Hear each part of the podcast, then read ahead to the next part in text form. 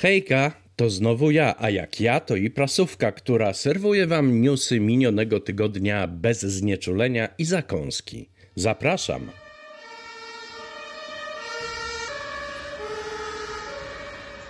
Prasówka tygodniówka pod redakcją Tamary Olszewskiej. 2-8 maja 2022 roku. Czyta Piotr Sobieski.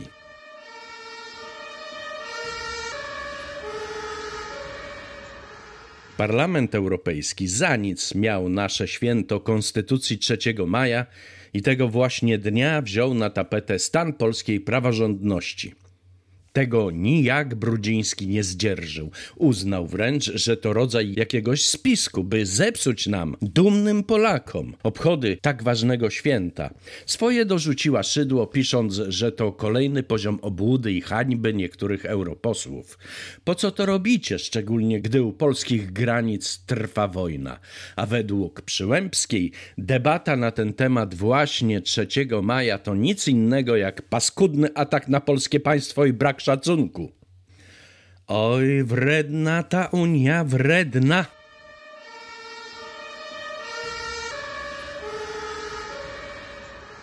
Ale fajny newsik do mnie dotarł. Ponoć Ziobro czuje się na tyle silny, by w kolejnych wyborach parlamentarnych wystartować samodzielnie to ja mam od razu przed oczami sondaż sprzed roku, w którym Solidarna Polska mogła liczyć na aż 1,4% poparcia. I wątpię, by się coś w tej kwestii do tej pory diametralnie zmieniło. Panie Ziobro, megalomania i wybujała fantazja to jednak za mało, by się przy korycie utrzymać.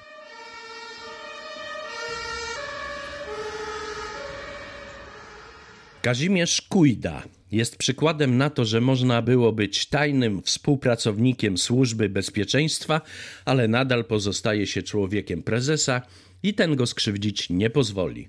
Facet nadal rozwija skrzydełka kariery. Nie dość, że jest szefem Rady Nadzorczej Polskiej Spółki Gazownictwa, to został właśnie zatrudniony przez minister klimatu w roli eksperta. Jak widać, na TW Ryszarda nie ma bata. On jest dobry, bo swój.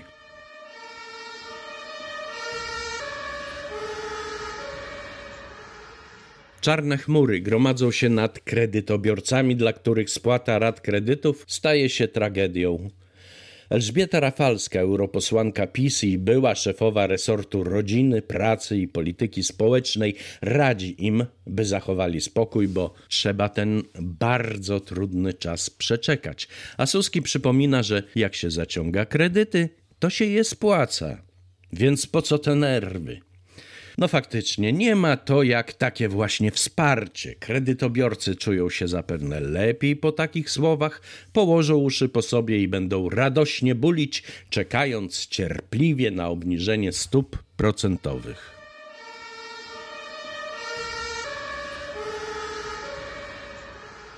Jeszcze nie tak dawno opozycja parlamentarna walczyła o powołanie komisji do zbadania nielegalnej inwigilacji. Jednym z wnioskodawców był Paweł Kukis, ale już mu przeszło. Tak więc facet odcina się od powołania komisji, bo priorytetem dla niego jest teraz wojna w Ukrainie, więc wszelkie inne sprawy powinny być odłożone na bok. No cóż, i oto cały Kukis.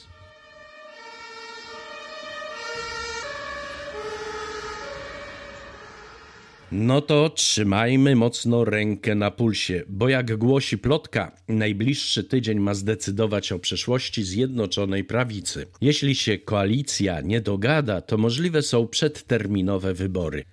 Z jednej strony byłoby super, ale z drugiej to jak samobój dla tych, którzy przejęliby władzę.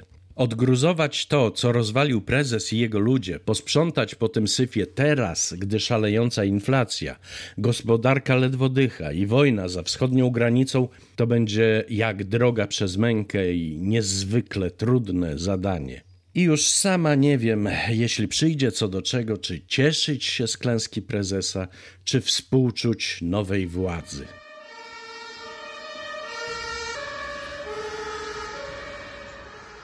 Nierząd już z dumą ogłasza wielki sukces, czyli Baltic Pipe. który ruszy jesienią i zapewni nam bezpieczeństwo energetyczne.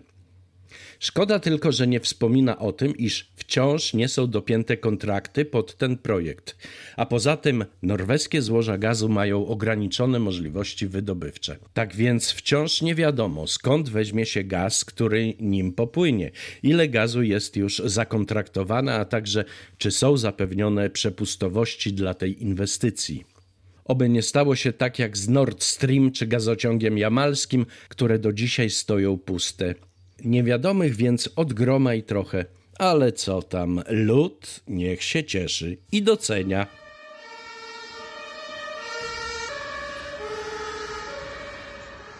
I na zakończenie słowa Stanisława Jerzego Leca, które dzisiaj ależ aktualne.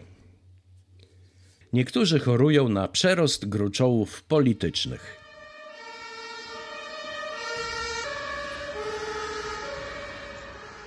Była to prasówka tygodniówka pod redakcją Tamary Olszewskiej. Czytał Piotr Sobieski. Do usłyszenia.